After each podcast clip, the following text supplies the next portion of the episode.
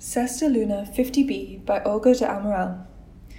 This large scale weave is titled Cesta Lunar 50B and was made by artist Olga de Amaral in 1991 and 2017. It is made with linen, gesso, acrylic, platinum, and gold leaf. It is 350 centimeters high and 200 centimeters wide, and is displayed on the left hand wall of the gallery.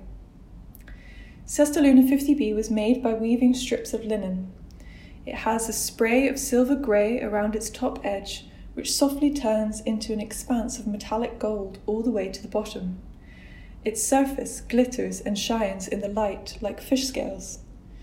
After weaving the fabric, de Amaral paints it with a layer of gesso and a thick layer of white acrylic paint, which makes the surface stiffen.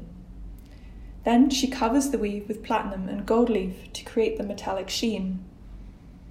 Also known as Moonbasket 50b, it resembles the surface of the moon or a planet. The long strips of linen have been shredded and torn in places, creating wiry strands of fibre in between the squares of linen.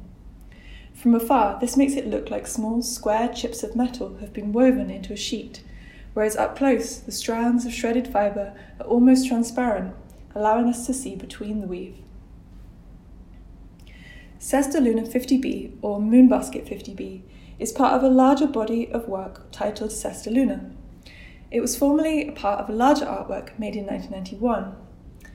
In 2017, de Amaral chose to revisit the work and separate out the elements to create two new objects, 50A and 50B.